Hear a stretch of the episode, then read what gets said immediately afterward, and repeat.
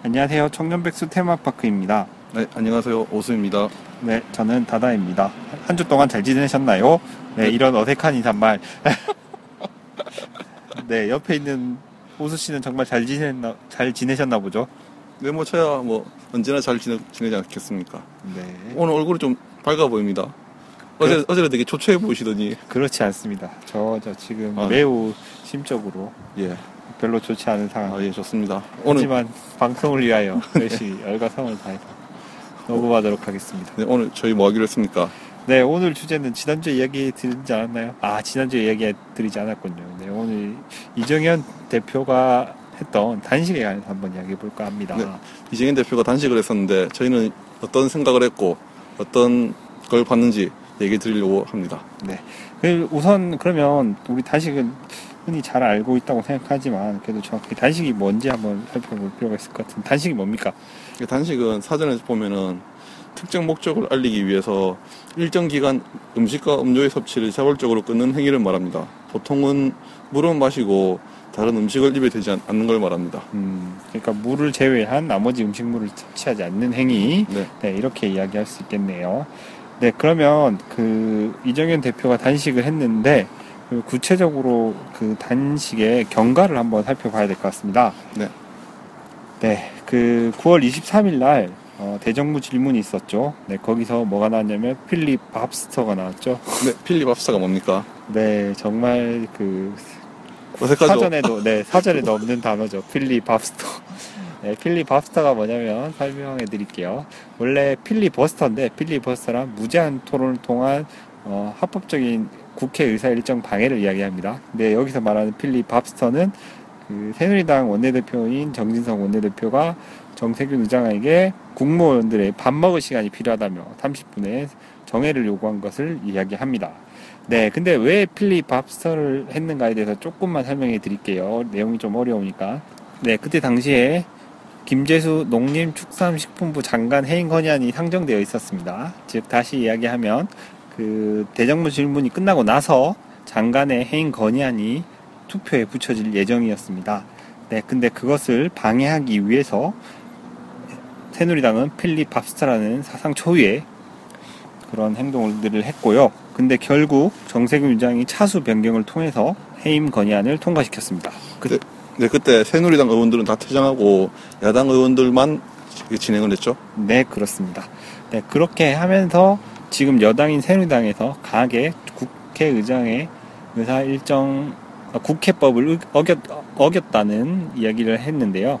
네, 다시 이야기할게요. 네, 그러, 그렇게 하면서 퇴장하면서 새누리당에서는 강하게 국회의장의 국회법 위반 사항에 대해서 이야기했습니다. 네, 어떤 국회법을 위반했나요? 저는 잘 모릅니다. 아, 네. 아시면서 또 겸손하시기는요. 네. 국회, 원래 국회 일정을 전하거나 뭐 바꾸거나 하려면 국회의장은 원내 교섭단체에 협의를 해야 된다고 되어 있습니다. 국회법에 나와 있습니다. 정확하게 뭐 합의가 아니고 협의입니다. 협의, 네. 협의를 해야 됩니다. 근데 그래서 정세균 의장이 어떻게 했냐. 네, 새누리당 원내 부대변인에게 팩스로 차수 변경을 한다고 이야기를 했습니다. 근데. 팩스로 통보했다고 네, 얘기하죠. 네. 정확하게는 통보했습니다. 네, 그래서 그 하지만 그 새누리당에서는 이게 절차적 문제가 있다. 하지만 반대편인 정세균 의장은 문제 없다. 나는 그 협의를 했다. 네, 이렇게 이야기를 했습니다. 네, 여당인 새누리당이 어, 정세균 의장에게 중립을 중립 의무를 지키지 않는 등 국회법 위반을 했으므로 사과를 요구했습니다. 하지만 정세균 의장이 사과를 하지 않았고 그에 따라 그에 따라서 새누리당이 국정감사를 거부 및 어, 이정현 대표의 단식을 시작했던 것입니다. 네, 단식은 며칠 동안 일어났죠? 네, 아까 구월 이십삼일 날 아까 대정부 질문에서 그런 사건이 벌어졌었는데요. 주말이 지나고 구월 이십육일부터 이정현 대표가 사퇴를 요구하면서 단식을 시작하였습니다. 네, 그것도 조금 그 이상하죠. 구월 사건의 발생은 구월 이십사일 날 자정경에 일어났는데 구월 이십육일 날부터 단식을 시작했습니다. 네, 그리고 정확하게 칠일차, 만 육일차인 시월 이일 날 인생과 국가의 이익을 위해서 단식을 중단하는 선언을 하고 단, 어, 병원에 실려가면서 단식이 중단되었습니다. 네, 그리고 다시 국정감사에 복귀하기로 했습니다. 네, 그렇습니다. 그래서 그 다음 주 월요일이었던 시월 사일 날부터 새누리당, 여당인 새누리당이 국정감사에 복귀하였습니다. 네, 이렇게 우리가 이정현 대표의 단식 과정을 한번 살펴보았는데요. 그러면 그 우리 언론들이 이런 이정현 대표의 단식을 어떻게 받아들이고 어떻게 바라보았는지 한번 살펴볼 필요성이 있는 것 같습니다. 그 언론에 이정현 대표가 단식 오일째부터 이제 두통과 탈진이 오기, 온다고 그런 식의 그런 보도가 나오기 시작했고요. 육일째는 화장실을 가는데 휠체어를 타고 가는 모습을 보였습니다. 그리고 그 사이사이에 나는 죽을 것이다. 그리고 이런, 이런 단식이라는 비상한 수단이 없으면은 야당의 오만을 못 고친다. 그런 식의 강경한 발언을 이정현 대표가 쏟아냈습니다. 근데 이정현 대표가 사실은 이 년 전, 그, 그러니까 원내에 들어가서 했던 이야기가 있죠. 그 이야기 좀 소개, 소개시켜 주시겠습니까? 네. 나중에도 후술할 거지만, 그, 이 년 전에 야당 국회, 야당 국회의원들이 세월호 특별법 제정을 요구하면서 릴레이 단식을 했던 게 있었는데요. 그때 이정현 대표가 이런 무노동, 무임금이 적용되지 않는 유일한 집단이 국회의원일 것이다. 그리고 선거제도가 정착된 나라 중에 단식 투쟁을 하는 국회의원이 있는 나라는 대한민국이 유일할 것이다라고 하면서 야당 의원들을 비난했습니다. 네, 그러면 그 이정현 대표가 했던 비난했던 단식에 대해서 조금 더 설명해 주시겠습니까? 네, 그때 그 당시에 세월호 특별법 특별법 제정을 요구하면서 그 흔히들 유민 아빠라고 불리는 김영호 씨가 무려 사십육 일간 단식을 했고요. 그리고 당시 문재인 대표는 이런 김영호 씨의 단식을 혹시나 건강이 염려되어 혹시나 뭐 사고가 생기지 않을까 염려되어서 다, 자, 자신이 대신, 대신 단식을 할 테니 단식을 멈춰달라고 하, 요구하면서 같이 옆에서 십 일간 단식을 했습니다. 그리고 정청래 의원도 세월호 특별법 제정을 요구하면서 이십사 일간 단식을 한 기록이 있습니다. 네, 정말 내가 하면 로맨스고 남이 하면 불륜이다 이런 말밖에 떠오르지 않죠. 하지만 이정현 대표는 여기에 관해서 어쩔 수 없는 선택이었다고 강변한 적이 있습니다. 네, 또 그리고 그 새누리당 대, 대변인은 이정현 대표가 단식을 하고, 하고 있는 와중에 이정현 대, 대표의 부모님도 나이가 팔십 대, 구십 대이신데 같이 단식을 하고 있다 이런 식의 보도가 그, 나갔었죠. 네, 그런 식의 보도를 했, 발표를 했다가 이제 뭐 다른 질문이 들어오니까 시간이 지나서 사실 그 마을 사람들이 알아보니 그냥 부모 아들이 단식을 하고 있는데 부모라고 밥이 넘어가겠냐 그냥 그런 식의 표현이었다고 정정하였습니다. 아, 근데 그, 그 정정 보도는 크게 보도가 안 나갔죠. 네, 그리고 그 단식이 끝난 뒤에도 이정현 대표는 그 병원에 누워서 누워 있는 사진이 나오면서 제목을 그 눈도 못 뜰 지경이라고. 그런 식의 기사가 많이 나왔습니다. 네, 그러면 언론의 보도들이 이정현 대표의 어떤 신체적, 물리적 아픔들을 위주로 보도했다는 말씀이신 거죠? 네, 그렇습니다. 네, 그렇군요. 네, 그러면 이제 우리가 본격적으로 이정현 대표가 했던 단식이 우리에게 어떻게 다가왔는지에 대해서 한번 이야기해 보도록 하겠습니다. 네. 네, 저는 우선 단식에 관해서만 살펴봤는데요. 네, 우리가 이정현 대표의 단식을 하면서 많은 사람들이 어, 일주일 갖고 되겠냐, 좀 더 해라, 뭐 이렇게 이야기했는데요. 우리가 이런 현상을 보고 우리는 생명 경직 풍조를 생각할 수 있습니다. 즉 다시 이야기해서 단식을 하는 사람의 입장의 진정성을 떠나서 단식은 단식하는 사람의 목숨을 걸고 하는데 우리가 그거에 대해서 아 단식 더 해라 막 이런 조롱조의 이야기들이 많았는데요.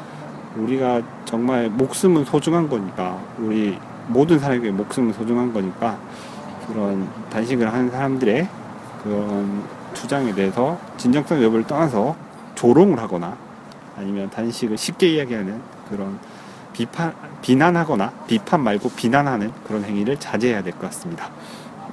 네, 저는 이정현 대표의 단식을 보면서 과연 이것이 단식을 할 만한 이유인가에 좀 고민을 해봤는데요. 보통 여당과 여당에서 법을 처리하다가 법을 처리하는 와중에 이런 절차상의 문제가, 생기, 문제가 생기거나 이런 다툼이 생기면 다른 수단을 통해서 충분히 이걸 고칠 수 있는 방법이 있지 않습니까? 뭐 고, 고소고발을 통해서 이게 잘못되었다고 알리, 알린다든가 행정심판을 요구한다든가. 근데 과연 이런 이정현 대표는 이런 것들을 고민해봤는지 의심이 듭니다. 네, 맞습니다. 게다가 여당 같은 경우에는 대통령 거... 그 건의안을 거부라는 그런 강력한 수단이 있었던 상황인데 그 해임 건의안 혹은 그 국회법 위반하면서 국회 일정을 진행했다는 그것만으로 단식에 들어갔다는 것은 저도 그런 진정성에 의문이 듭니다. 네, 그리고 이정현 대표가 비공개 단식을 했지 않습니까? 이제 일반인 보통 단식을 하면은 자신의 단식, 단식을 널리 알리기 위해서 공개된 장소에서 하는 게 보통인데 당대 표실 안에 문을 닫고 그 단식을 했지 않습니까? 이제 그러면서 하는 한 말이 체면이 있는데 일반인처럼 거리에서 하기는 좀 그렇다 이런 식의 얘기를 했는데 이것도 이 단식이 좀 진정성이 있는가에 대해서 좀 의심을 하게 만듭니다. 그런 의심을 충분히 살 수 있는 상황이었죠. 네, 그리고 저는 그 이정현 대표의 단식을 보면서 정치의 목적, 아, 너무 좀 거창한 이야기를 할 것 같지만 별 이야기 아닙니다. 정치의 목적에 관해서 한번 생각해 보았는데요. 정치란 무엇인가 우리가 학교 다닐 때 배웠던 걸 기억해보면 국민들 사이에 일어나는 갈등을 조, 조정하는 역할을 하는 것이 정치라고 배웠습니다. 네, 이런 갈등을 조정해야 될 정치를 하시는 정치인이 오히려 갈등을 더 증폭시킨 게 아닌가라는 생각이 듭니다. 왜냐하면 일단 국, 새누리당, 여당인 새누리당에서 사상 최초로 국정감사를 거부하는 행태를 보였고요. 그리고 나서 좀 더 생각해보면 국무위원 같은 경우에는 헌법에 나와 있는 국회의원이 할 수 있는 두 가지 조치가 있습니다. 뭐냐면 해임 건의안을 통과를 시킬 수 있고 탄핵을 할 수 있습니다. 즉 다시 말해서 여당 같은 경우에는 정말 김재수 장관이 마음에 안 든다. 그러면 탄핵을 할 수 있습니다. 하지만 해임 건의안을 한 겁니다. 이건 어떻게 보면 정말 정치적인 목적입니다. 근데 그에, 그에 대응해서 이정현 대표는 정치적 목적을 하였지만 정치적 행위를 하였지만 그 정치적 행위와 우리가 알고 있는 정치의 행위의 목적이 너무 차이가 났던 것입니다. 즉 다시 말해서 갈등을 조정해야 되고 해결한, 해결해야 되는 정치인이 자신의 정치적 이익이나 아니면 혹은 새누리당의 정치적 이익을 위해서 그 갈등을 오히려 더 조장했다는 그런 측면에서 이번 단식은 그렇게 좋은 단식이 아니었다라고 생각할 수 있을 것 같습니다. 네, 그리고 또 저는 이정현 대표의 단식을 왜 겨우 일, 일주일 만에 그만뒀을까 생각해봤는데요. 뭐 소기의 목적을 달성해서 혹은 뭐 여론이 새누리당에게 겨, 결과가 좋지 않았기 때문에 이런 식으로 생각할 수 있지만 저는 단지 그냥 이정현 대표가 힘들어서 단식을 그만뒀다고 생각합니다. 단식이란 게 이런 그만한 각오가 없으면은 하기 힘든 게 단식 단식이지 않습니까? 물론 저는 단식을 안 해봤지만 단식이 매우 고통스러울 것 같습니다. 그렇지만 이정현 대표는 단지 아까 다다 씨가 말씀하셨다시피 정치적인 목적 때문에 이런 단식을 감행하였기 때문에 겨우 일주일 만에 이렇게 힘든 내색을 비치고 단식을 그만둔 게 아닌가 이런 생각을 합니다. 그리고 마지막으로 제가 드리고 싶은 말씀이 있는데요. 사실 이 주제를 정한 게 이 이유 때문이었습니다. 이정현 대표가 단식을 시작하고 나서 여러, 하, 어떤 여론조사 결과가 발표됐는데요. 리얼미터에서 조사한 구월 이십육일부터 삼십일까지 조사한 결과에 따르면은 이 단식 투쟁이 있고 나서부터 새누리당은 이 점 구 퍼센트가 지지율이 올랐고 민주당은 일 점 삼 퍼센트, 국민의당은 영 점 삼 퍼센트 지지율이 떨어졌습니다. 그리고 박근혜 대통령의 긍정평가는 이 퍼센트가 올랐고 부정평가는 이 점 이 퍼센트가 떨어졌습니다. 그러니까 다시 말하면 이런 이정현 대표의 단식 투쟁이, 단식 쇼가 국민들이, 국민들에게 깊은 인상으로 다가와서 좋은 영향을 줬다. 이렇게 볼 수 있지, 있지 않겠습니까? 그 방금 말씀하신 건 리얼미터 조사였고 한국 갤럽에서는 그렇게 증가하지 않았다는 그런 다른 조사 결과도 있습니다. 네, 물론 그 조사 결과는 있지만 지금은, 지금은 인용하지 않겠습니다. 그 예전 기억으로 돌아가 보면은 세월호 사고가 있었지 않습니까? 그 세월호 사고가 일어났을 때 언론, 언론이나 이런 정부 기관들은 세월호가 왜 일어났고 무엇이 잘못되었으며 우리, 우리 사회가 어떤 부분에서 문제가 있는지에 대해서 짚어보지 않고 단지 유병언이라는 이런 한 인물과 술래잡기를 한 달 동안 벌였지 않습니까? 그, 그 시간 동안 이런 문제의 본질은 잊혀져 버리고 단지 이런 술래잡기라는 그런 가십에, 가십에만 집중하는 모습을 보였는데요. 이번 사건을 보면서 저는 그것을 떠올렸습니다. 그러니까 국민들이 좀 더 이런 언론이나 이런 장난에 속지 않고 좀 더 냉철한 판단을 해야했으면 하는 바람에 저는 이, 방, 이 바, 방송을 해야겠다고 생각을 하였습니다. 네, 알겠습니다. 국민의 각성에 대해서 이야기해 주셨는데요.